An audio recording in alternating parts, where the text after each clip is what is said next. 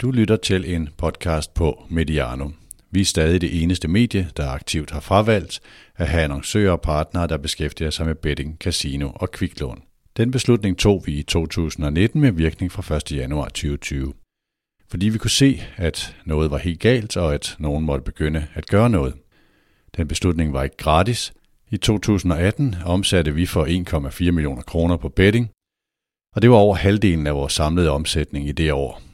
Men vi har fyldt hullet og meget mere til, og det er et vigtigt budskab, som alle gerne må kende. Vi glæder os til, at den første fodboldklub går samme vej. Vi glæder os til, at politikerne vågner op. Vi glæder os til, at man ikke længere skal høre på tv, at casinospil er ægte hygge og gøres harmløst. Vi glæder os til, at nogen opdager, hvad der gør helt unge til ludomaner. Det er slet, slet ikke harmløst, og det er i den grad ikke hygge. I dette forår viste en undersøgelse fra Spillemyndigheden, at 478.000 danskere lider af problemer med pengespil. Det er langt mere end en fordobling på fem år. I denne serie i Mediano 2 sætter vi fokus på spil, ludomani og kigger på, hvorfor ingen tør røre ved en af de industrier, der vokser hurtigst herhjemme. Og den vokser kun, fordi alt for mange taber, taber alt for meget, og en stigende del af dem, der taber meget, er helt unge. Vi kalder serien Det spiller ikke. Vi plejer at sige god fornøjelse, når vi introducerer en udsendelse. Det gør vi ikke her. Lyt godt efter, og lad os se, om vi sammen kan flytte noget, inden tallet stiger endnu en gang. Og inden alt for mange unge kommer galt afsted. Serien har ikke nogen partner, vi laver den, fordi den skal laves.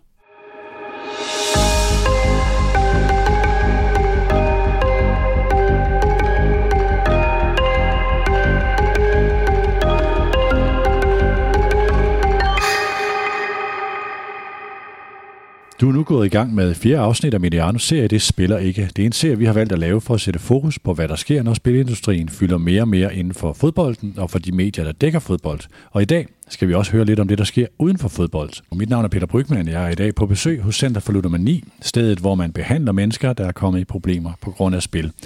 Vi optager i dag to udsendelser. Nummer et, det er om danskernes problemer med spil, konkrete historier og udviklingen herhjemme og i udlandet.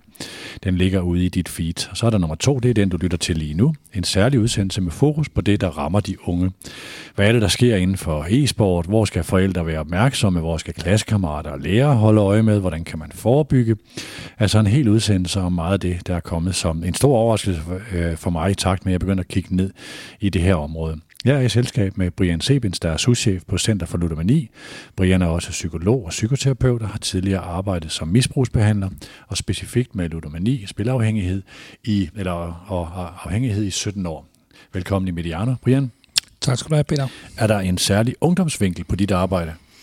Ja, det er der, fordi øh, i dag der er det sådan, at halvdelen af de mennesker, der kommer ind hos os, de er faktisk øh, under 30 år cirka en fjerdedel. Halvdelen? Ja, halvdelen. Okay. Og, og cirka en fjerdedel er mellem 18 og 24 år, eller 18 og 25 år cirka. Så, og det er, øh, bare lige for sådan at tage historien med her, ikke? altså i øh, 2009, der var cirka 7% af de unge øh, op til 25 år, ikke? og i dag er det altså en fjerdedel, øh, og, og cirka 18 procent øh, var under 30 år, og nu er det altså halvdelen. Så der er altså sket øh, en betydelig stigning i unge, som er kommet ind hos os. Og det er en 3-4-dobling nærmest? Ja, det er det. Ja.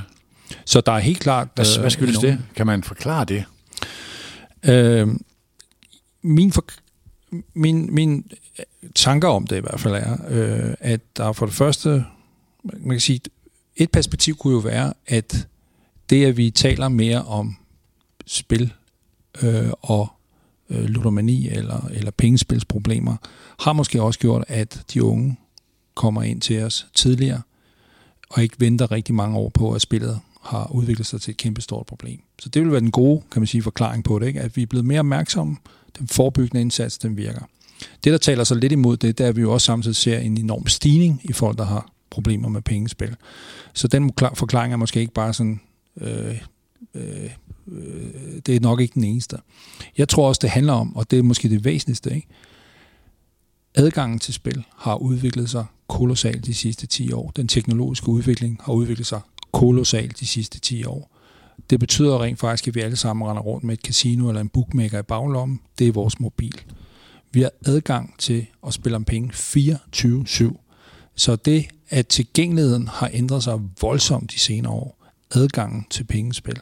Det tror jeg har en væsentlig øh, betydning for det. Ja. Og så tænker jeg også, at noget af det, der også har ændret sig, det er jo, at tidligere havde vi en meget, meget, meget skarp adskillelse mellem det, vi kunne kalde computerspil, gaming, og så gambling, pengespil. Øh, det var ligesom to fuldstændig adskilte størrelser. Jeg tror også, du kan huske, at du spillede computerspil, da du var en ung mand. Det er jeg skulle for gammel til, Brian. okay. Men da jeg spillede så, Peter, øh, computerspil, ikke? Jamen, der købte man jo et computerspil, det kostede måske 700 kroner, og så havde man til 10.000 timers underholdning, eller meget mere. Men det var det.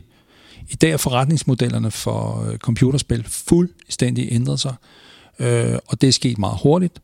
Og nogle af modellerne baserer sig jo på nogle, øh, det kommer vi sikkert også til at snakke om, altså på, på nogle mekanismer, på, på noget, der for mig at se mere ligner gambling, end det ligner noget andet. Og det vil sige nye veje ind i, i gamblingverdenen, som primært øh, er sket også i forhold til computerspil, som jo det unge spiller. Det tror jeg også er noget af grunden til, at vi ser en stigning i unge, der har problemer med gambling. Så det her slægtskab mellem gaming og gambling bliver en, jeg tror, det bliver en, en, øh, et nøglepunkt i den her udsendelse, ja. som vi ja. kommer langt ned i.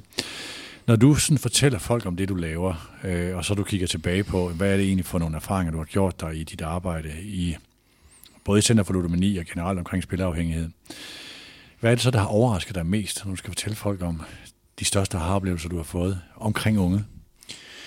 Altså, øh, for det, altså for det første, så, så, så, øh, så tænker jeg, at, at det, som er kendetegner folk, der har spilproblemer, det gælder også i unge, det rammer bredt.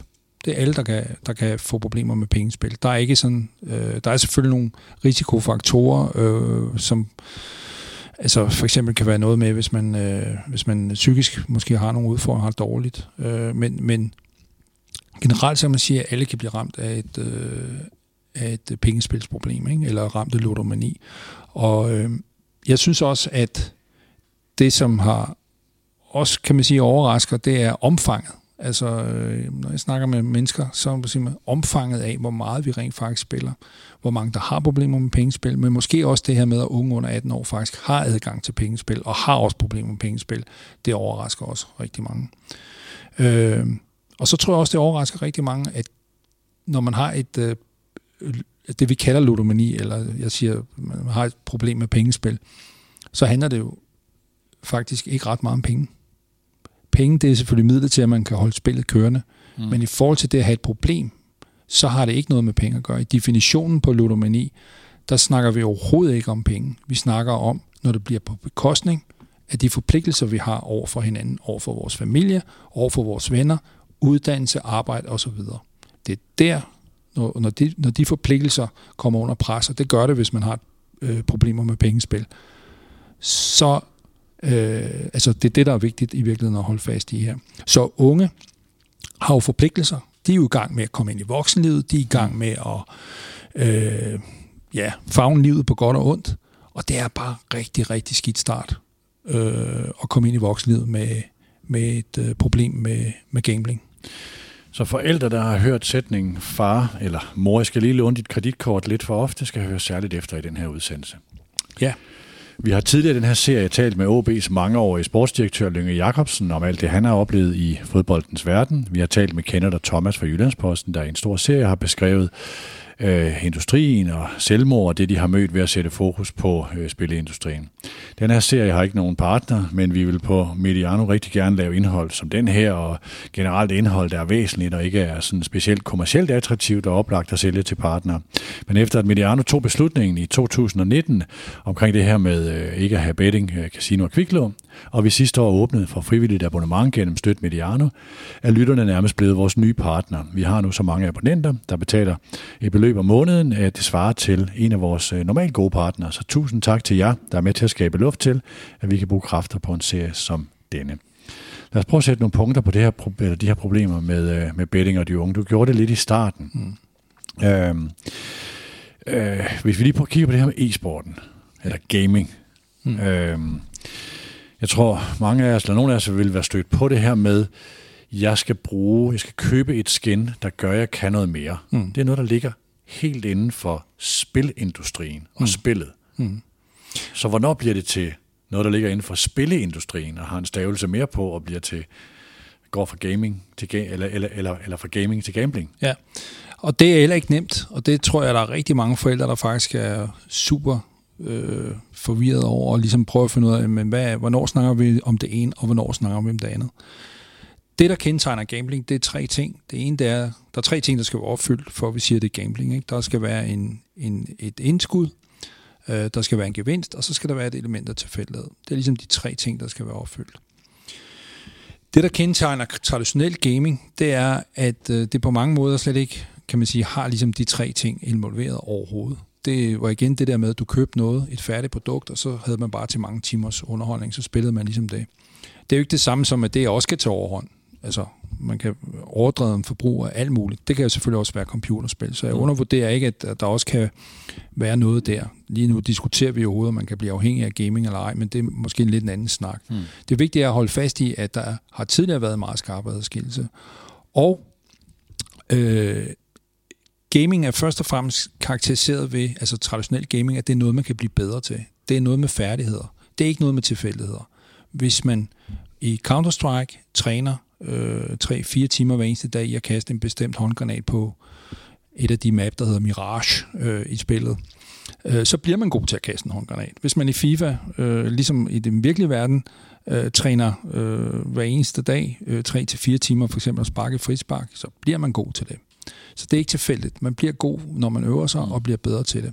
Det er det, der kendetegner, kan man sige, øh, øh, computerspil eller, eller gaming. Og derfor er der rigtig meget godt at sige om det. Så jeg kan allerede sige med det samme, at jeg er en stor fan, kan man sige, af, af computerspil og gaming. Men så pludselig så sker der noget, og det har noget at gøre med de her forretningsmodeller. Øh, hvordan man så, øh, hvordan økonomien er af de her spil. Øh, og i stedet for, at man køber spillet øh, til 700 kroner, så får man i dag måske spillet gratis. Og så skal man jo tjene penge på en anden måde.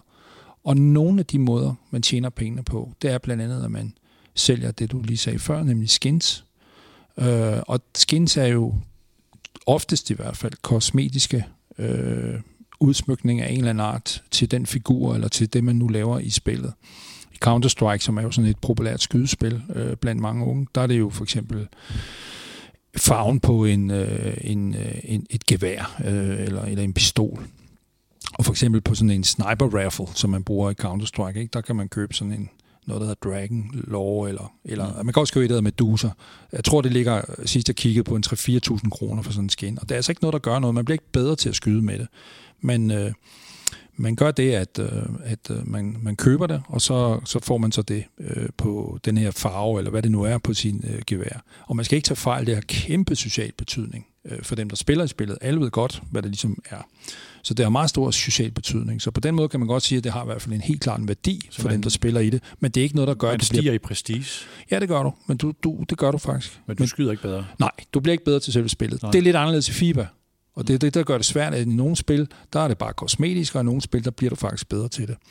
Men det der jo så er, det er, at så længe du køber skinnet, og du ved, hvad du får, så er det ikke gambling i sig selv. For det opfylder ikke de der tre betingelser. Øh, det er ikke det samme som, at jeg tror rigtig mange forældre, de oplever øh, børn, som spiller Fortnite for eksempel. At de øh, meget ofte er under voldsom pres for, at deres børn har brug for noget til øh, enten øh, nogle bestemte battle pass i, øh, i Fortnite, eller nogle bestemte skin, fordi man har en model, hvor at nogle af de ting, man kan købe, dem kan man kun købe i et bestemt tidsrum.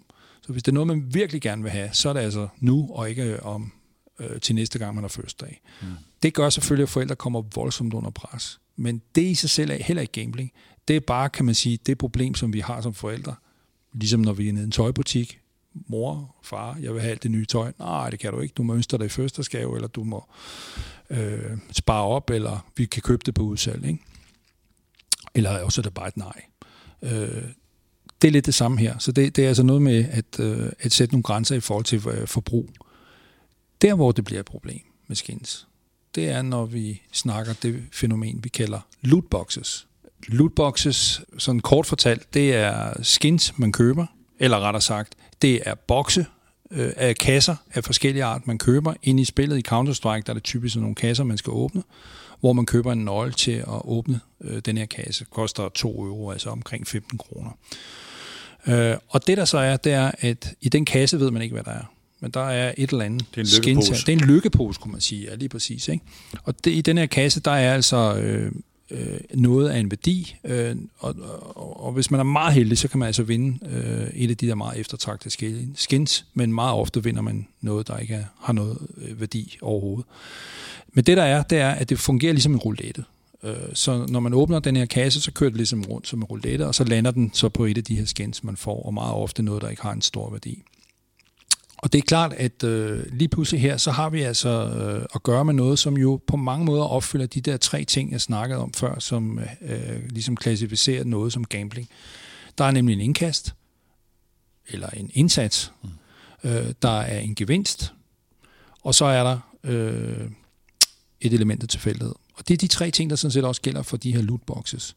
Det, der så er diskussionen i øjeblikket, det er, om gevinsten rent faktisk øh, er en gevinst, fordi det er jo ikke rigtig penge. Det er skins, men alle ved godt, at de skins har en værdi, og man kan sådan relativt nemt omsætte det, afhængig af hvad spil vi snakker om, til øh, rigtige penge, eller som nogen har gjort, taget de her skins, som jo har en værdi, og gået ud på nogle andre hjemmesider, altså ud af Counter-Strike-miljøet, og så gamblet med dem på nogle casinoer, hvor de tager imod øh, skins som øh, øh, øh valuta til, at man kan spille om penge. Så øh, det her, det er bare et udtryk for, at der er sket noget. Sådan den gråzone, eller man kan sige, den sammensmeltning, der er sket mellem gaming og gambling, kommer til udtryk, også i forhold til de her sådan lootboxes. Det her bruger nogle af de samme mekanismer, som ligger, når du spiller på en fodboldkamp, eller hvem bliver næste målscorer. Øhm, og der er, nu introduceret du i udsendelse den, øh, det, øh, den, øh, den første halvleg, vi lavede af samtalen, som er afsnit nummer tre i, i den her serie, det her chase-begreb. Når du har tabt nogle penge, så er dit incitament til at forsøge at vinde dem tilbage mm. stort, og dermed øger du risikoen for, at du tager endnu flere. Mm. Du kan vinde dem tilbage, eller du kan tage endnu flere, så kan du jagte dem også, og så ja. fremdeles øh, kan det eskalere. Er det noget, der også kan ske her? Er det det, der kendetegner det også? Øh, Øh, øh, både ja og nej, fordi du kan sige, hvis du, hvis du, øh, hvis du bruger skinsene, øh, altså de skins, du har fået gennem åbne lootboxes, hvis du bruger dem til at gå ud og gamble med på, øh, kan man sige, casino-lignende øh, hjemmesider, så kan du godt komme ind i det fænomen. Altså, men så, så skal man se ligesom det at købe skins som en, en måde at købe noget valuta, så man faktisk kan få adgang til at spille hos nogen, øh, som udbyder øh, gamblingprodukter. Og det er jo fordi, at så kommer man udenom, kan du sige, at i dansk lovgivning, jamen, så er det jo sådan, at du kan ikke spille om penge, hvis du er under 18 år. Men der findes selvfølgelig udbydere, som kommer, eller øh, som, som ikke er en del af, af, af øh, altså, som ikke har dansk licens, og på den måde er ulovligt, og, og tilbyder gambling også til unge under 18 år. Så det er en måde, kan man sige, at, at omgås det med. Så der kan man godt få det der chasing-element ind. Ikke? Jeg tror, det der er det, der kan være vigtigere her, måske der er på spil, det er jo, at øh, de her sådan, øh, skins har meget høj værdi. Så det er ikke sikkert, at man nødvendigvis bare går ud og gambler dem øh, andre steder, men vi vil virkelig gerne have dem i spillet. Og det er klart, at hvis man skal bruge 3-4.000 kroner på for eksempel det her med skin eller, eller andre skins, det er ikke altid, man har råd til det. Og så er det selvfølgelig nærliggende, at man, at man måske prøver at se, om man kan få det via de her lootboxes. Men hvad er problemet her, øh, udover at man er inde i et spil, man bruger mange penge på et spil, mm. det kan have nogle forskellige elementer mm. i forhold til, hvorvidt det ligner gambling eller ikke er det. Mm. Hvor er det, det bliver et problem, at man kan komme til at miste mange penge? Øhm, fordi det går stærkt. Øh, altså for det første så kan man øh, åbne rigtig, rigtig mange øh, af de her sådan, kasser, og man skal ikke søge mange gange på YouTube, øh, før man finder nogen, der øh, gør det. Øh, så det er for det første muligt at købe rigtig mange af de her sådan, øh, kasser. Ikke?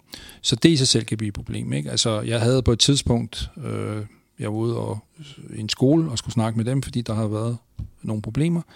Og der var en, en, øh, en, øh, en dreng der i den her 9. klasse, som øh, havde brugt øh, alle sine konfirmationspenge, plus at lånt en masse penge øh, fra kammeraterne osv. Han var altså nået op på langt over 30.000 øh, øh, i forhold til at købe de her sådan, øh, lootboxes. Ja.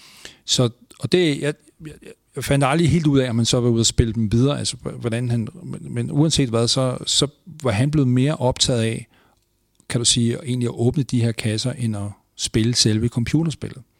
Og det er måske også noget af det, der hvert fald kan gælde for nogen, at det er, at pludselig bliver det ikke så meget at spille Counter-Strike eller spille FIFA, men i virkeligheden mere at åbne de her sådan, øh, kasser, som øh, er en del af forretningsgrundlaget i spillet. Ikke? Men er der steder, hvor øh, industrierne er knyttet sammen? Gaming og gambling. Fordi jeg, jeg, jeg forstår, nu stiller jeg jo lidt dumme spørgsmål mm. her, fordi det her, det, det er virkelig udbanen for mig, det her. Ikke? Ja. Øhm, jeg forstår, at det er de samme mekanismer, man kan komme ind i noget af det samme, og man kan udvikle en afhængighed, og man kan opbygge en stor gæld. Ja. Det er det, der er parallellerne. Mm. Men er der steder, hvor industrierne er knyttet sammen, hvor man i virkeligheden værver øh, folk, der, der, der er villige til at gå ud og spille mange penge? Det er et godt spørgsmål, og jeg kan faktisk ikke svare præcis på det, men jeg, jeg tænker, at, at, at det er noget af det, vi nok vil komme til at se, at der er, kan man sige, partnerskaber eller overlap mellem gamblingindustrien og gamingindustrien. Altså, øh, vi ser det jo i hvert fald inden for e-sport. Altså, hvor øh, gamblingindustrien sådan set sponsorerer e-sport hold, øh, og på den måde, kan man sige, optræder i e-sport. Ikke? Og det er klart, at så har man lidt samme pendant, som vi har inden for sportsbetting, traditionel sportsbetting. Ved man noget om fodbold, så er jeg nok også god til at gamble på fodbold. Det samme er, ved jeg noget om Counter-Strike eller nogen, mm. noget e-sport, jamen så er jeg nok også god til at spille på det. Så det er også et af de steder, hvor der er kommet, kan man sige, en kobling mellem computerspil og øh, gambling. Øh, jeg ved ikke specifikt det her med, hvordan eventuelt tingene de er, de er flettet sammen. Men det er også vigtigt for mig at sige, at det er måske ikke afhængigheden af lootboxes. Altså, det er ikke sådan, jeg tænker det. Det, det baner vejen for, det er i virkeligheden, at, at vejen hen til gambling bliver kortere. Og det er også noget af det, den nye undersøgelse der for Rambøl, som vi også tidligere snakkede om øh, i, øh, i den sidste udsendelse, vi lavede sammen, ikke? At, øh, at den peger faktisk også på, at dem, som kan du sige, også er interesseret i det her med lootboxes, faktisk også øh, spiller rigtig meget om penge. Så det er den sammenhæng, der ligesom mm. kan være her. Så, så det er ikke sådan, at jeg tænker, at altså jeg har ikke i hvert fald mødt sådan øh, endnu nogen, som hvor man kan sige, at de er afhængige af lootboxes. Men jeg har haft rigtig mange unge i behandling, som også åbner lootboxes, og hvor at det ligesom var det sted, de sådan begyndte at interessere sig for det her med, at, øh, at øh, ikke bare spille computerspil, men også begynde at interessere sig for det, vi kunne kalde gambling-elementer i computerspil. Det her det åbner jo sådan for en, øh, en uddannelse, en opdragelsesdimension, øh, som jo noget som forældre og lærere jo især må være interesseret i. Ja. Hvad skal man gøre her? Ja, flere ting. Øh, for det første, så tror jeg, at det vi bliver nødt til at, og også jeg som far, ikke? altså øh, da min datter, hun øh, sagde, at hun ville gå til redning, så tænker jeg, ej, vil du ikke heller gå til fodbold? Dyre heste? Nej, jeg tænkte bare, jeg ved ikke noget om heste, og egentlig er jeg også okay. lidt bange for dem, for at sige det lige øh, Men øh, altså, så bliver jeg jo bare nødt til som far at sige, om det er der ikke noget at gøre ved, men datter vil gå til redning, så må jeg jo ligesom følge med her, ikke? Og, øh, og interessere mig for det der ridning. Og så går der noget tid, og så finder man også ud af, at det kan også noget, og nå, det er reglerne, og, og i dag ved jeg da i hvert fald noget mere om dressur, så når jeg, jeg, altså jeg, jeg tænker, mange ser det til OL-dressur, men hvad er egentlig de der regler? Man kan ikke finde ud af, nu jeg ved jeg lidt om de der regler, ikke? og sætte sig lidt ind i det og sådan nogle ting. Øh, så den der nysgerrighed som forældre, den er jo ret vigtigt, fordi man kan sige, at det unge gør i dag, det er, at de øh, beskæftiger sig med noget, som de fleste af os ikke har en kinemands chance for at vide noget om. Øh, og der tror jeg, det er vigtigt, at vi først og fremmest bliver nysgerrige, interesseret i, hvad det er, vores øh, børn de laver. Øh, ikke bare, kan man sige, øh, møder dem med bekymring øh, i forhold til for eksempel gambling, men i en oprigtig nysgerrighed på, at øh, du bruger jo rigtig mange timer på at spille X spil. Øh, hvad er det, der er så fascinerende? Hvad er det spændende? Kan du ikke vise mig det, og fortælle mig lidt om det, og så videre. Så det, det, det er det første. Så vi er nødt til simpelthen at interessere os for det, som de unge bruger deres tid på, eller vores børn bruger deres tid på, og det er jo for mange vedkommende computerspil. Øh, det næste er selvfølgelig så, at øh, når man så på, en eller anden måde bliver lidt klogere på det, øh, så er det jo også noget med at, øh, at finde ud af, øh, hvad skal reglerne så være omkring det her? Hvad er min holdning til det her som forældre? Mm. Og øh, det er på samme måde, ligesom nogle gange, når man holder jo et øh, forældremøde over i skolen. Ikke? Der skal vi også snakke lidt om, men hvad er vores holdning til alkohol, og hvad er vores holdning til stoffer, og forhåbentlig så snakker man også omkring gambling. Og nu vil man formentlig også snakke omkring computerspil. Hvad er okay, og hvad er ikke okay, og så videre. Og det tror jeg også er vigtigt. Så det der med, at man ikke bare skal stå alene som forældre og den usikkerhed, der kan være omkring, er det nu for meget eller for lidt, men mere det der med, at man får snakket med andre om det, der står i en lignende situation, og få sådan set gjort sig lidt klart på, hvordan skal det være i vores familie. Hvis man så har børn i dag, der spiller meget computerspil, og man oplever et meget, meget højt konfliktniveau omkring det, for eksempel, ikke? Jamen, så noget af det, jeg også synes, man skal overveje som forældre, det er faktisk, at man skal prøve at finde ud af sammen med sine børn, at lave noget, som ikke er så konfliktfyldt.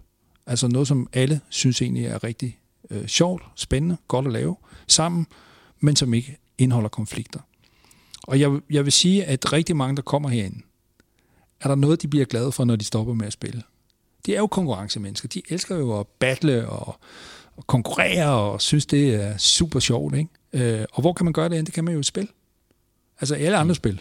Mange, der er nogle pårørende jo, der spørger, må vi godt spille Ludo, eller må vi gerne spille du ved, øh, Seven Wonders, eller et eller andet. Ja, gør endelig det. Fordi formålet med det, det er bare at hygge sig. Det er at have det socialt sammen. Det er jo ikke, der er intet med penge at gøre. Øh, så rigtig mange herinde, de køber jo saft sus mig, jeg ved ikke, hvor mange øh, brætspil, og jeg øh, altså, og bliver rigtig glad for det. Og det samme er jo også med, med, øh, med børn og unge. De, de kan faktisk rigtig godt lide at spille, også øh, fysiske spil. Der er også kommet en masse caféer, måske i de større byer, men også ude på landet, hvor man også kan tage ned med sine unger, og så sidde en aften og, og spille øh, nogle af de bedste spil øh, overhovedet, og, og hygge sig med det. Så det der med altså nysgerrighed, som det første, og det der med at sætte sig ind i, hvad, hvad computerspil er, tænker jeg er vigtigt. Ikke? Og så er det noget med også at finde mm. noget, der ikke er konfliktfyldt, hvis man vil bryde, bryde i hvert fald, hvis man skal ind og konkurrere lidt med de der computerspil. Ja. Er der en dimension af den her vækst blandt unge med problematisk spilleadfærd, der ligner den traditionelle øh, ludomani? Jeg tror, jeg ved meget om fodbold. Jeg mm. satser på min viden. Jeg taber lidt. Jeg forsøger at vende tilbage. Jeg taber endnu mere. Mm. Øh, er, er, er, er den også tydelig blandt unge under 18? I forhold til computerspil? Eller i forhold... Nej, nej, altså i, at den helt traditionelle i forhold til at øh, være interesseret i Champions League eller Premier ja. League og sætte penge på det og bruge nogle ja. lommepenge på det og sige, at jeg kan kvalificere min viden, for jeg ved meget om fodbold. Det er der mange ja. 16-årige, 17 øh, 17-årige, der, der, der gør, og ja. især føler, de gør. Ja. Jeg kunne starte med at spørge, i din øh, sådan omgangskreds, hvad spiller, hvad spiller folk der? Hvis de spiller. Hvad spiller de så? Øh, jamen, så er det på udfaldet af en kamp. Ja. Øh, så er det fordi, man er engageret i en kamp, og man knytter noget spænding op til det og siger, jeg tror faktisk, at den her kamp, de vinder med mere end to mål. Og så sætter man på det, fordi man føler, at man har en viden, som man vil omsætte til, til, til noget spænding i kampen. Ja. Er der også nogen, der spiller lotto? Ja, altså ja. i, i forhold til at spille på drømmen. Ja, ja. altså sådan drømmefabrikken om. Ja, ja. ja, ja. ja. Øh, det der nemlig er, det er jo, at vores generation, vi spiller typisk lotto. Og så kan du sige, så spiller vi måske også lige sådan et enkelt bet i noget sportsspilling og så mm. videre. Mm. Det unge spiller, det er ikke lotto eller klasselodder, det er først og fremmest det, vi kunne kalde de hurtige spil. Og hurtige spil har også, kan man sige, en øget risiko for, at man udvikler afhængighed af forskellige grunde.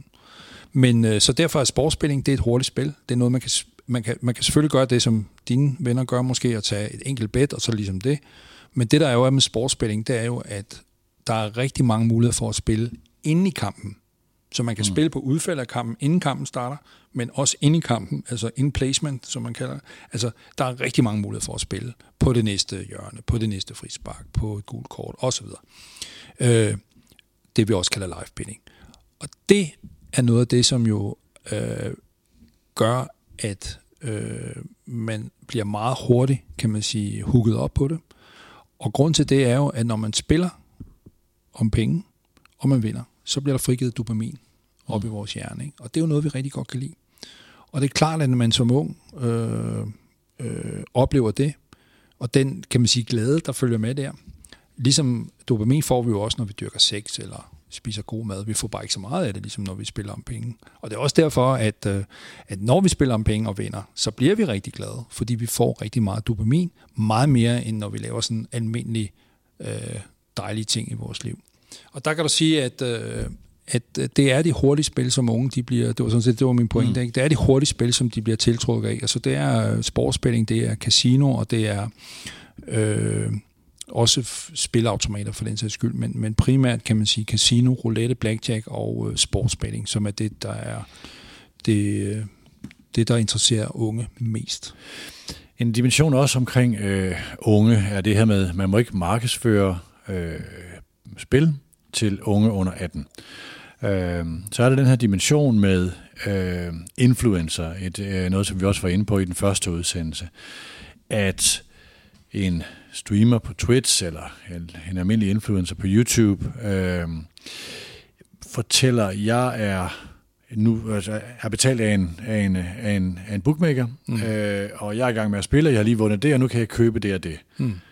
Og uden at kunne øh, øh, dokumentere, hvad er aldersgruppen på det her. Hvis det foregår på Twitch eller YouTube, så er der en stor sandsynlighed for, at den her store følgerskar, som der er så, hvis en virksomhed betaler en influencer, er det ofte, fordi der er en stor følgerskar knyttet til det, at øh, en del af dem er under 18. Mm. Øh, hvad kan man gøre ved det?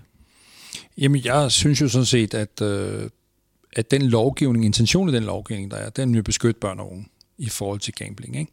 Så, øh, så opstår der, kan man sige, en masse sådan situationer, hvor at det måske ikke fuldstændig er klokkeklart, om man er på den ene eller den anden side af loven. Lootboxes er jo et godt eksempel. De er jo heller ikke blevet forbudt. Det er de i Holland og Belgien, men ikke i Danmark.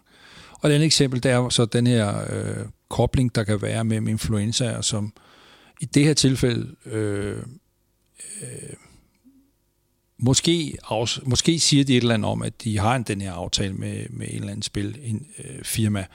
Øh, men det er ikke tydeligt i hvert fald, at de gør det. Og det er helt tydeligt, at mange af dem jo, fordi at nogle af de her influencer, de, det man skal forstå, det er, at nogle af dem de øh, er meget kendte for at spille et bestemt computerspil. Det kan mm. være øh, det kan være Counter-Strike, eller FIFA, eller, eller det man kalder Legend of Legion. Øh, og så spiller de de der computerspil, øh, og det har de opbygget en kæmpe fanskare øh, på. Ikke? Og så lige pludselig så sker der så det, at, øh, at så spiller de måske nogle computerspilskampe, og så pludselig så spiller de noget gambling. Og den der gambling, de så spiller, det er så finansieret af en eller anden, øh, øh en eller anden, en eller anden for spilindustrien, ikke? altså en spiludbyder. Og det er selvfølgelig et problem, ikke? fordi så har man lige pludselig, hov, øh, hvordan får man lige adskilt øh, tingene ad, fordi der er formentlig en masse unge under 18 år, som interesseret i selve computerspilsdelen, men, men i virkeligheden ikke er så interesseret i det her med gambling, men så bliver introduceret for det sådan rimelig ufrivilligt, eller i hvert fald skal fravilligt meget aktivt. Så jeg ved ikke præcis, hvad vi, hvad vi gør ved det, fordi øh, jeg tænker, at det her det er jo igen øh, noget med regulering. Det er noget med simpelthen, at, øh, at vi må gøre os klart, at spil om penge, det er ikke ufarligt. Computerspil, det er noget andet. Der er en masse godt at sige om det. Men spil om penge, det er noget andet. Og når man begynder at blande de to ting mm. sammen, så bliver det rigtig svært for os alle sammen at ligesom øh, forskille tingene ad. Så øh, det her det er jo bare et eksempel på de dilemmaer, som jeg tænker, vi står lidt i, eller man kan, eller man kan i hvert fald sige øh, udfordringer, vi står i, det øh, vil jeg hellere sige. Og jeg mener sådan set, at, øh, at, øh, at vi skal have noget mere regulering, også på øh, markedsføring af pengespil, når vi snakker influencer. Ja, fordi altså, man kan jo ikke forbyde unge under 18 at se en fodboldkamp, så øh, der er masser af bettingbudskaber omkring ja. en fodboldkamp på ja. tv, hvad enten det er øh, reklamerne om, omkring udsendelserne, det er crawleren i bunden af skærmen, eller det er sponsorater på trøjer og tribuner. Så det ryger ud til unge under 18. Øh, er det det samme, der, øh, når, når YouTube når en, når en YouTuber øh, bliver betalt som influencer for, for, for at reklamere for et bettingselskab eller promovere et bettingbudskab, så er det bare en del af pakken, at øh, en, i det her tilfælde en større del af publikum er under 18. Det kan man, det kan man ikke regulere sig ud af. Ja, så jeg vil jo mene, at man, for mig, altså jeg tænker, at man godt kan gøre det, men det er jeg ikke ekspert i nok at sige, hvordan, hvordan gør man så det. Altså, øh, men, men i hvert fald så tænker jeg, at øh, lovgivningen er jo klar nok. Altså, du må ikke målrette gamblingprodukter mod unge under 18 år. Så hvis det øh, sker i et eller andet omfang, øh, uanset om det sådan bliver pakket godt ind, så synes jeg sådan set, der er grund til at skride mm. ind over for det. Men det, der jo er problemet, det er, hvem har tilsynet? Hvem er det, der skal overvåge det her? Hvem er det, der skal... Altså, og der er, øh, der, er det, der er det ikke fuldstændig sådan... Øh, øh, altså, vi har ikke i hvert fald en klokkeklar sådan, øh, strategi for det, vel? Altså, spillemyndigheden over, laver en del overvågning, men jeg tænker, at det her det har så stort et omfang, altså det, det, det fylder rigtig meget. Øh, så derfor er der måske nok brug for noget mere her. Så en ting er, at vi laver lovgivning, og det er sådan set godt nok regulering, men vi skal jo også have på en eller anden måde, øh, hvordan efterlever vi det? Så vi skal mm. jo have et eller andet tilsyn, vi skal have noget overvågning, sådan så vi faktisk også har nogle muligheder for at komme efter dem, der så ikke overholder reglerne. Så det her det er fyldt med gråzoner. Ja. Øhm, lige så vel som nu, det var det i den første udsendelse, vi talte om Rooney Badaji eller Oliver Ross i OB, der øh, i FC København, Badaji med Unibet på brystet under han er 16 år. Oliver Ross i OB var i hvert fald også under 18, mens han løb med Mr. Green på ryggen, som OB ikke har længere. Altså, det er også nogle gråzoner, hvor man kan sige, at det er jo ikke nødvendigt, det er jo ikke målrettet til unge under 18, men det er at have i det her tilfælde aktører i nogle roller, hvor, hvor, hvor det kan være problematisk, at de reklamerer for betting. Ja, helt sikkert. Og så er der også en anden ting, nu når du lige siger Mr. Green. Hvad er det, de reklamerer for? Casino? Ja, men siger de gambling? Green gambling? Nej, de siger green gaming. Så der har vi også noget en, en, en, en lille sproglig ting her, altså mm. gaming, gambling. Og det er også noget af det, som har været lidt udfordring. Ikke? Det er, at spilindustrien nogle gange øh, præsenterer deres gamblingprodukter som gamingprodukter. Øh, øh, og gaming betyder jo sådan set spil. Ikke? Så, så de kan godt et eller andet sted have et... Øh, et argument selvfølgelig for, at det er okay at gøre det eller bruge det, men det synes jeg sådan set øh, ikke. Fordi det, der er tale om, det er, at de udbyder et produkt, der klokkeklart er gambling, mm. og det skal ikke mixes sammen med gaming, som jeg sådan synes, synes er noget helt andet, øh, og som der er meget godt at sige om. Øh, men det der med gambling, det er ikke ufarligt. Det er rigtig nok, det er sjovt, og det kan være hyggeligt under kontrollerede former, men det har også en bagside. Det er et mm. produkt, der kan skabe afhængighed. Så regulering er det, du ja. taler om. Ja. Øhm, I den første udsendelse var du inde på det her med, at altså et af problemerne er, at industrien får lov at regulere sig selv. Mm. Altså ved de, øh, så er der Rofus, så er der registre, så er der de budskaber, der skal være, spille ansvarligt, der skal stå noget med småt, øh, når der er en tv-reklame hen over en skærm og så videre, så man, så man kan sige, at øh, den, er, den opfylder de her de regler. Hvorfor er det et problem, at industrien øh, regulerer sig selv? Øh, fordi det måske helt åbenlyst ikke er lykkes faktisk øh, at komme Fordi problemet er fordoblet på fem ja, år. det er nemlig ikke. Så, så man, man kan godt sige, at de har haft intentionerne, øh, men øh, er det lykkes? Nej. Så derfor så er der brug for, kan du sige, noget andet. Og jeg tænker også, at det, at, at øh, altså, der er, der, der er et samfundsmæssigt ansvar, og det er selvfølgelig politikere, men det er også alle sammen. Der er et ansvar for, at vi skal passe på, øh, kan man sige, børn og unge især, men også passe på, kan du sige, at, øh, at, at den bagside, der er omkring gambling, at den ikke er til overhånd. Så derfor er det nødvendigt at lave, kan man sige, regulering, mm. som ikke... Øh, altså hvor ansvaret ikke bare ligger hos spilindustrien selv, eller hos øh, for eksempel fodboldklubber, eller hos øh, computerspilsproducenterne. Øh, altså, der skal være noget mere regulering, hvor at vi som samfund ligesom beslutter os for, hvordan vil vi have markedsføring, hvordan vil vi have, at de der spil er tilgængelige, hvordan vil vi øh, have, at de er designet og udviklet, og øh, i det hele taget, øh, hvor meget pengespil vil vi sådan set have i vores samfund. Ikke?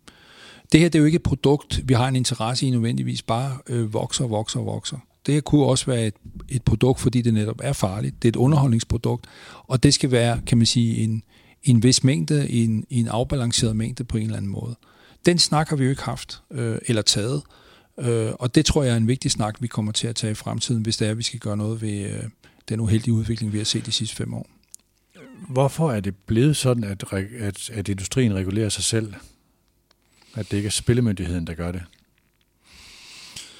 Ja, det er jo egentlig et godt spørgsmål, fordi jeg tror sådan set, altså det er jo det, jeg fornemmer lige nu, ikke? Altså, at politikerne sådan set rigtig gerne vil øh, lave regulering. Det er jo både på landsplan, men også ude i kommunerne, i forhold til for eksempel regulering omkring markedsføring. Øh, jeg tror vel, det øh, altså, øh, altså erfaring er, øh, måske både Danmark, men også sådan, øh, hvis vi ser ud over øh, Europa, ikke? At, at, at på en eller anden måde, så... Øh,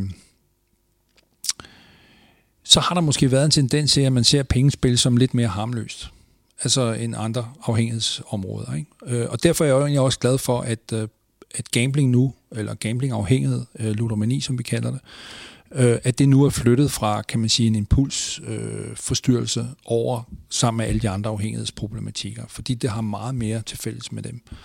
Og det tror jeg kommer til at også betyde noget for, hvordan mm. vi ser på det.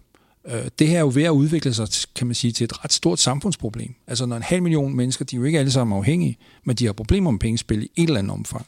Og vi ved, at fire til fem mennesker omkring dem, børn, familie, venner, arbejdsgiver osv., er stærkt påvirket negativt af det her, den her adfærd. Ikke? Så er der altså rigtig mange mennesker, det, det vedrører. Så, så når det er blevet så omfattende, så er jeg glad for, at det på mange måder måske kommer i samme gruppe som de andre afhængighedsproblemer, vi har. Og så må vi også, kan man sige, forholde os til det som et, øh, som et, øh, et stort problem, men også som et problem på lige fod med de andre afhængigheder, nemlig at det ikke er harmløs, men det har en, øh, en, øh, en skyggeside, som øh, rammer rigtig mange mennesker. Er unge, øh, meget af det her problem omkring betting handler jo om markedsføring af det, hvordan man synliggør det. Er unge mere påvirkelige af markedsføring omkring det her end andre? Det tænker jeg, ja. Hvorfor? Altså, øh, fordi uh, det du kan sige, det er jo, at, uh, at det, der kendetegner det at være ung, det er jo også, at du er mere risikovillig. Det er der en god grund til. Uh, du er i gang med at og ligesom skal uh, ind i voksenlivet, og du skal være på mange måder villig til at tage nogle, uh, nogle, nogle chancer, nogle, nogle, uh, ja, uh, nogle risici i dit liv. Så jeg tænker, at, uh, at, uh, at det sådan set giver god mening. Man kan også sige, at det, der er jo med unge hjerner, det er, at de sådan, ikke er fuldstændig udviklet, før vi sådan er godt op i 20'erne. Og det er særligt den del af hjernen, som vi kalder sådan frontallapperne, eller det sted i hjernen, hvor vi sådan konsekvensberegner og sådan kan øh, tage beslutninger og øh, gode beslutninger for os selv og sådan nogle ting. Det er ikke sådan helt fuldstændig færdigudviklet. Og det er klart, at når man er først blevet hugget op på, øh, på pengespil på en uheldig måde, eller har fået problemer med det, mm. så bliver man særlig udfordret, fordi man kan godt sige, at den der frie vilje, øh, eller fornuften, om man vil, ikke? den er altså ikke helt sådan øh, færdigudviklet på samme måde, som det er, når man sådan, øh, øh, kommer forbi øh, midten af 20'erne. Så jeg tænker, at unge er en, en særlig gruppe, der selvfølgelig er også særlig modtagelig over for, øh, for markedsføring. Hvad er et typisk mønster for en person, der kommer herind øh, og er kommet ud i et problem, som er udviklet over, lad os sige, vedkommende er 18 år, øh, og det er noget, der er udviklet igennem de seneste 1, 2, 3 år. Ja.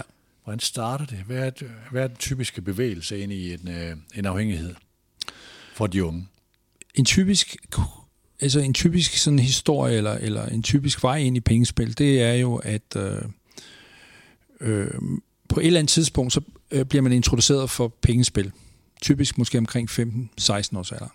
Måske lidt før, men, men der omkring. Ikke? Godt være, at man sådan i familien har spillet noget kort, eller på en måde øh, haft noget med pengespil at gøre. Men, men lad os sige, det er omkring 5-16 år. Ikke? Det er ikke typisk i hvert fald. Ikke? Og det er måske typisk også sådan, at det er nogen i familien, altså det kunne være øh, en storebror, eller det kunne være en, en far, eller en onkel, eller nogen andre, ikke? Som, som på en eller anden måde øh, også interesserer sig for pengespil.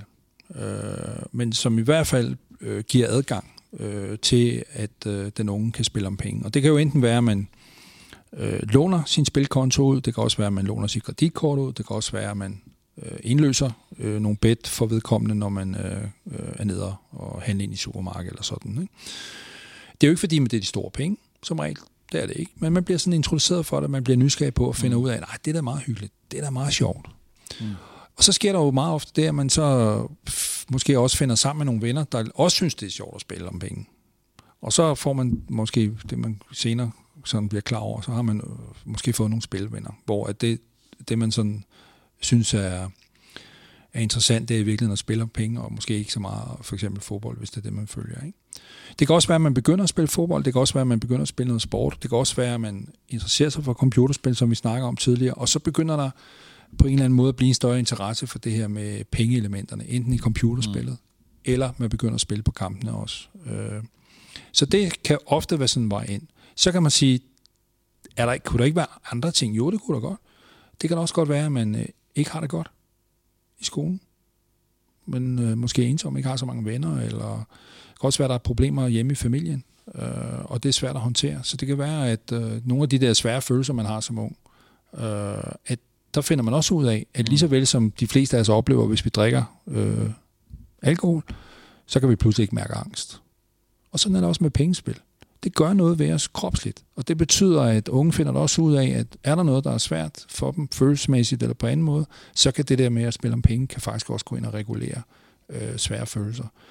Så øh, det, er, det er mere for os at sige, at det er jo ikke fordi, der bor et problem inde i den unge. Det gør der virkelig ikke.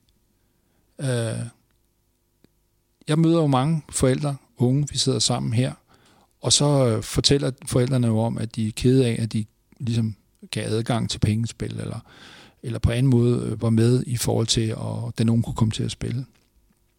Øh, og selvfølgelig øh, på mange måder øh, skammer sig over det, eller i hvert fald meget ked af det. Ikke?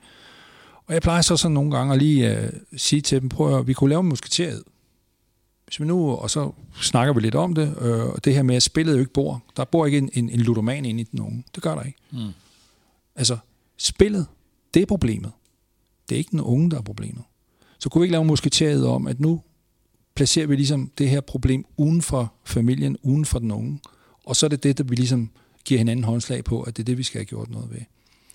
Og det synes jeg selv er sådan en meget god måde at se det på, for det gør også, at forældrene sådan lidt tjekker, ja, det bliver klokkeklart, at der er jo ikke, altså, det er ikke så vigtigt, hvis skyld det er, eller hvor skylden ligesom, øh, øh, øh, hvor, hvem har skylden her.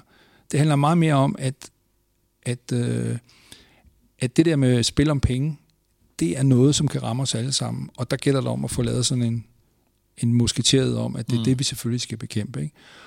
Så øh, jeg tænker, at der er mange veje ind i, øh, i pengespil øh, for unge faktisk. Øh, man kan ikke sige, at der er én vej, øh, man, kan, man, kan, man, man kan gå. Der er mange veje ind.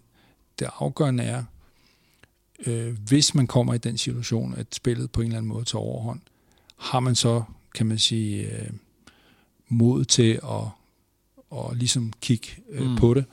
Og har man en familie, har man nogle venner, der gerne vil bakke op. Og jeg lover dig for, jeg ser meget mod herinde, og jeg ser rigtig mange familier, forældre, søstre, som bare gerne vil bakke op omkring øh, både behandling og den, som er blevet ramt af pengespilsproblemet. Er der en arvelighed, øh, altså at den børn af misbrugere, det behøver ikke være en til en misbrug, fra mm. spilafhængighed til spilafhængighed. Det kan mm. være en anden form for, for, for afhængighed, øh, som gør sig gældende her. Man skal være særlig opmærksom, hvis man, lad os sige, hvis jeg var alkoholiker, mm. så skulle jeg være særlig påpasselig med mine børn, at de ikke bliver alkoholikere, øh, eller måske andre former for afhængighed. Der er, Forstår du spørgsmålet? Ja, det er der, og der er en sammenhæng. Så, så på den måde kan du sige, at udvikle et spilproblem jo, der er jo både, kan man sige, øh, der er både noget arveligt, det vi kalder DNA, øh, men vi har ikke fundet sådan en speciel ludo gen, ikke? så Nej. det er ikke det, vi snakker om. Men det er for eksempel sådan noget med, hvor god er jeg til at styre mine impulser og sådan noget. Øh, men der er også nogle, et psykologisk komponent, det var det, jeg snakker om før. Det kan være noget med det her med, hvordan håndterer jeg svære følelser, eller når, hvis livet driller. Øh, og så er der selvfølgelig det, man kunne kalde opvækst.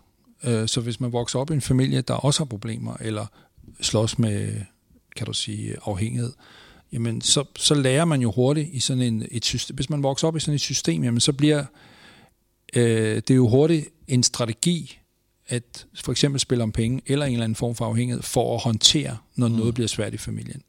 Så på den måde, der kan du godt sige, der lærer du også det.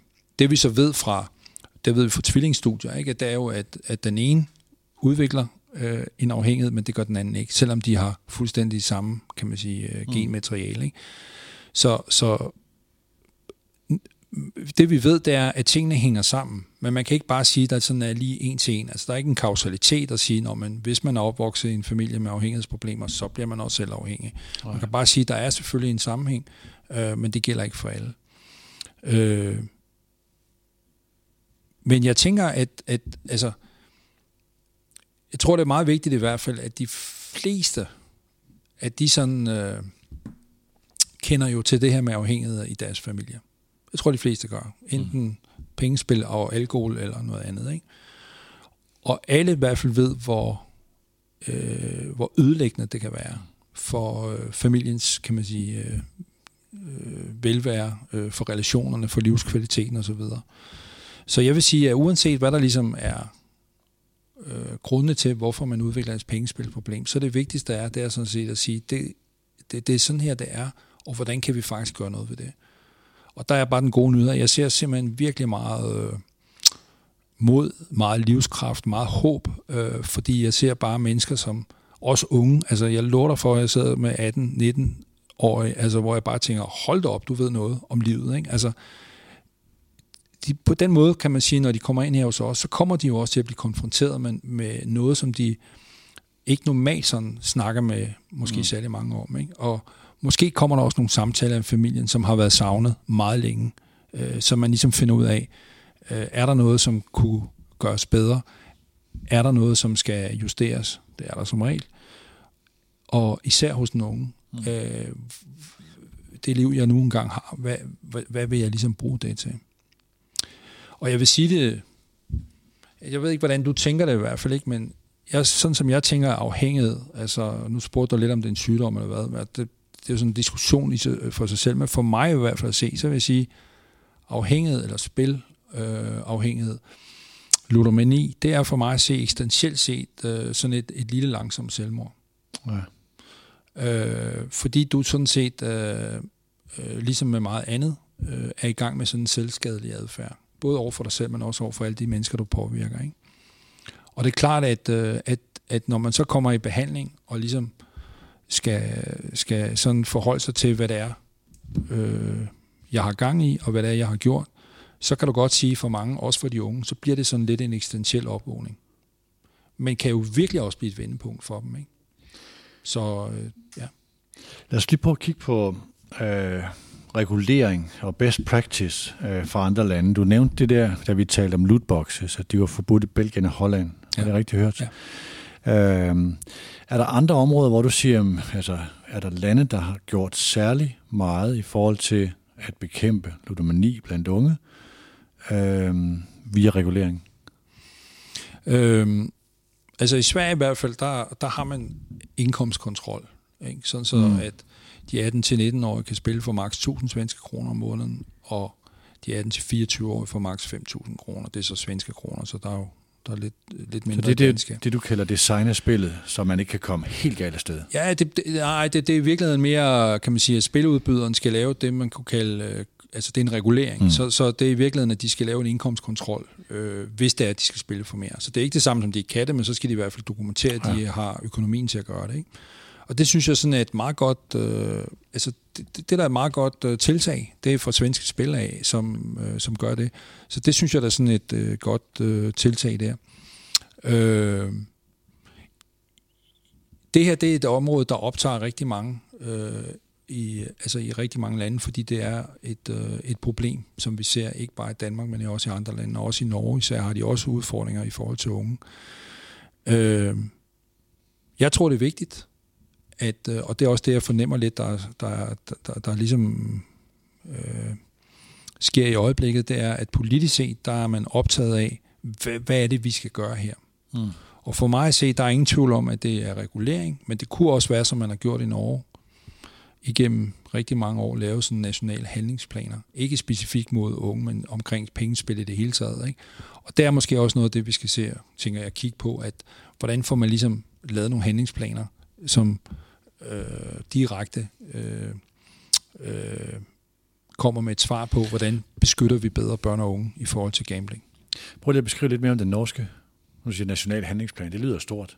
Ja, og det er sådan, øh, det, det, det, øh, ja, det er sådan, måske er det heller ikke sådan lige en handlingsplan, men det er mere i hvert fald, at man være sådan, nu kan jeg ikke huske, det er lige om, men jeg tænker, det er ved tredje eller fjerde år, eller sådan noget, hvor de sådan, øh, øh, ligesom laver nogle pejlemærker for, hvad er det situationen er, og hvor, hvor skal vi ligesom hen de næste 3-4 år. Ikke? Og det tænker jeg er, en, er en, en, en, en, en, i hvert fald en måde, hvorpå man på en eller anden måde får øh, belyst, hvad er det, der er problemet, og hvad er det, vi så eventuelt vil gøre ved det her. Ikke? Mm. Så det er sådan, og det er jo selvfølgelig både den forebyggende indsats, det er, det er behandling, og så er det også forskning, men det er selvfølgelig også, hvordan kan vi sådan samfundsmæssigt, altså alle dem, der har et ansvar her, hvordan kan vi ligesom håndtere det her på en eller anden måde.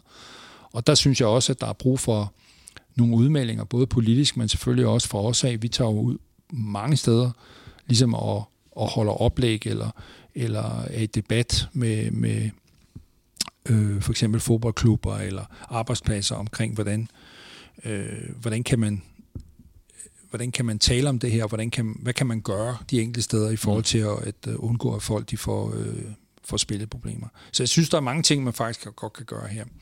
Og lige nu, der kører vi jo, det er så måske ikke så meget med forhold til unge at gøre, men det er bare for at sige, hvad, hvad vi sådan gør her fra, altså i Center for Ludomani, det er, at vi kører her i efteråret sådan en, en indsats ude på arbejdspladserne, hvor man kan komme hvor vi kommer gerne ud og holder et gratis oplæg. Og det er sådan set for for arbejdspladserne til at udvikle det, man kunne kalde en spilpolitik. Altså man har politik på stress og på alkohol og på alt muligt, men det er ikke altid, man har det på gambling. Og det tror vi er vigtigt, så det vil vi gerne hjælpe med, at de, de får. Og det tænker jeg lidt på samme måde, kunne man også forestille sig i forhold til forældre. Eller... Hvordan, hvordan kan man gøre det som arbejdsgiver? Jamen, jeg tænker at i forvejen, altså der har man øh, jo øh, øh, politikker, handlingsplaner på, for eksempel hvis folk de får, øh, udvikler problemer med alkohol. Øh, ja. Så det ligger sådan lige til højre benet, at hvis det viser sig, at det er gambling, vi snakker om, er det så noget af det samme, vi skal tilbyde her, altså i forhold til hjælp, eller hvordan takler vi det? Mm. Men det handler selvfølgelig også om at rejse noget opmærksomhed. Ja. Så hvis man har en kollega, der siger, jeg er meget stresset, har meget humørsvingninger, og for ugen så låner man sådan penge i tid og utid, men det er så fordi, der er en eller anden gammel bil, eller hvad det nu er, ikke? så kunne det være, at man sådan lige skulle tænke, okay, hmm, det kunne også være kendetegnet på en, der faktisk har et spilproblem. Og så kunne det måske være, at det vækker en bekymring og en opmærksomhed, der gør, at man lige sådan får stillet et spørgsmål i kantinen eller i frokostpausen eller på et andet tidspunkt, når man lige møder vedkommende og siger, øh, jeg skulle bekymre for dig. Øh, der er noget, jeg gerne lige vil snakke med om, øh, og det er sådan her, jeg tænker. Ja, ja. Hvad tænker du? Men jeg tænker bare, er det ikke meget sværere? Altså, der findes medarbejdertilfredshedsundersøgelser, der er trivselsanalyser, mm. hvor man kan identificere stresssymptomer og så videre. Så kan man snakke med HR, vi kan lave planer med det og sådan noget. Det her er jo langt mindre synligt. Ja. Det er jo langt mere tabubelagt. Ja, det er super svært, ikke? fordi du, øh, altså, hvis du drikker på arbejdspladsen, så er der risiko for, at du enten bliver taget i en kontrol, mm. eller du, du lugter ud af munden, eller sådan noget. Ikke? Ja.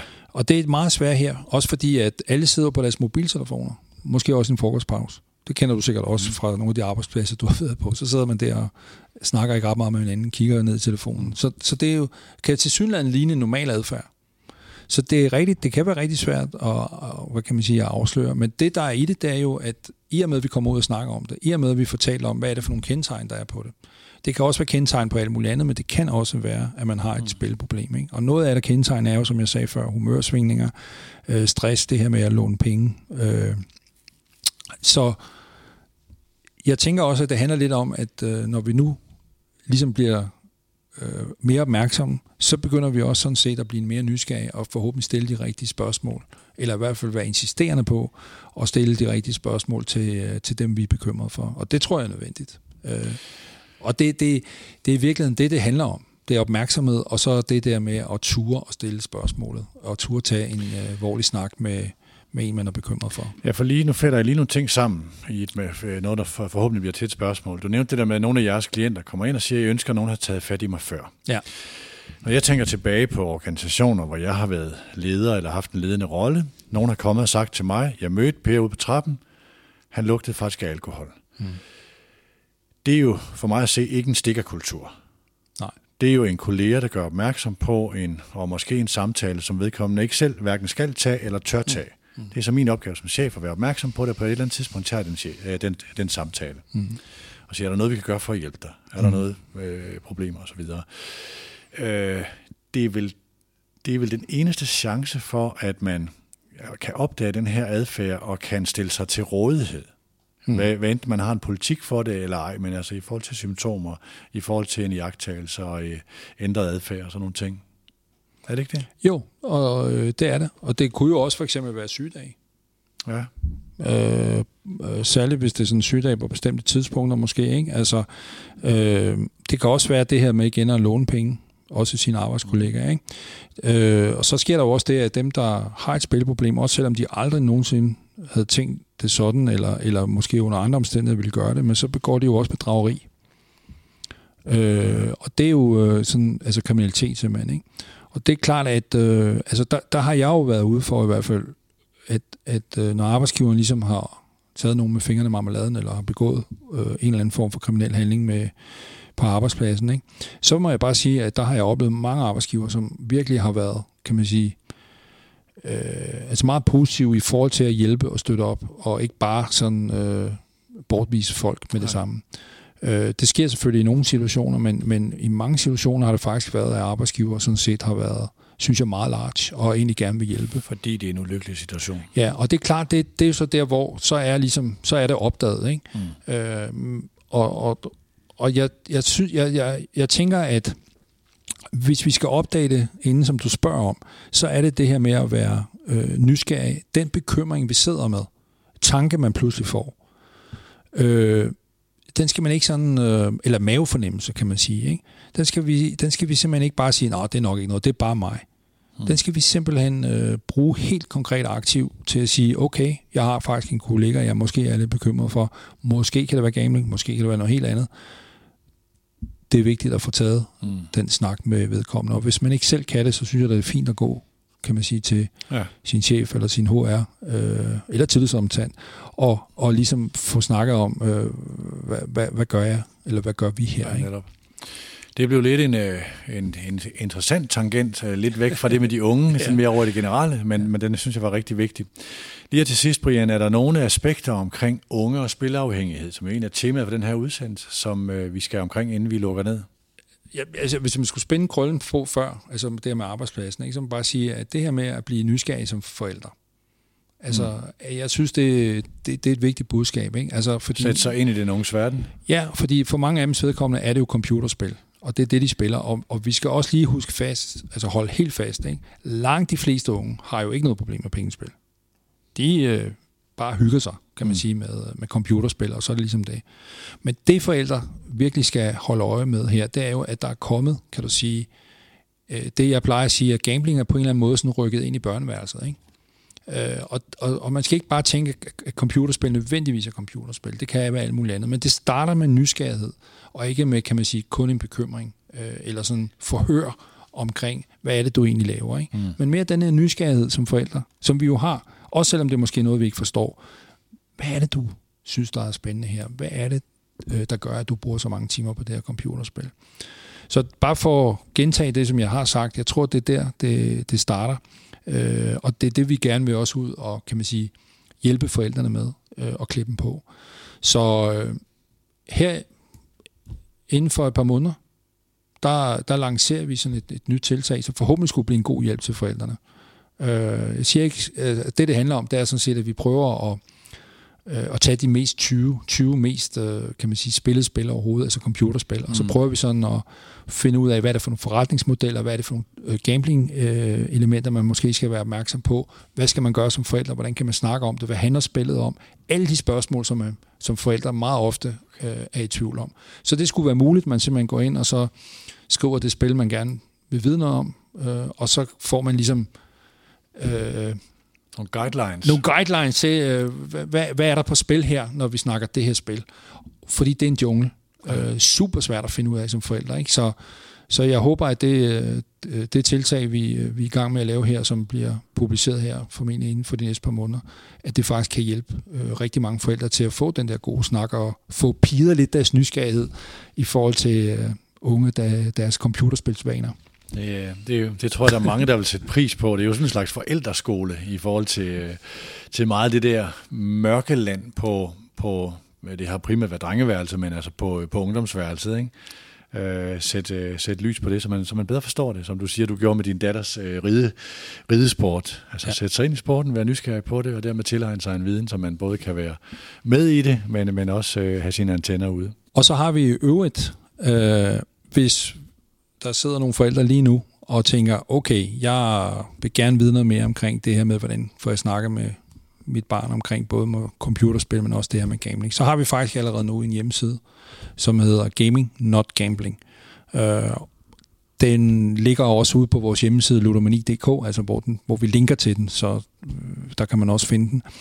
Øh, og det er en, en side, der henvender sig til, øh, til forældre, hvor man øh, får mange gode råd til, hvordan du ligesom kan komme i dialog med børn og unge om deres øh, computerspilsvaner. Jeg vil sige tak til Brian, øh, Brian Seben, som nu har øh, brugt øh, en time og 12 og en time og 2 minutter øh, på, på at tale og føre Medianos lyttere igennem øh, den her serie og tage os ind i en slags øh, Adam og Eva i spilindustrien, der er lidt andet end, øh, end det ægte hygge, som øh, industrien får lov til at markedsføre sig med. Tak skal du have, Brian. Velbekomme. Tak til dig, der har lyttet med. Du kan gøre os en stor tjeneste ved at fortælle andre om den her serie, hvis du synes, at den betyder noget og fortjener et større fokus. Vi er Mediano. Vi høres ved. Du har lyttet til en podcast fra Mediano, et medie, der aktivt har valgt ikke at have annoncører, der handler om betting, casino og kviklån. Vi kalder den her serie for Det spiller ikke. 478.000 danskere har problemer med pengespil. I serien sætter vi fokus på spil, ludomani og hvorfor ingen tør røre ved en af de industrier, der vokser hurtigst herhjemme. Og den vokser kun, fordi alt for mange taber, taber alt for meget. Tak fordi du har lyttet med. Serien har ikke nogen partner. Vi laver den, fordi den skal laves. thank you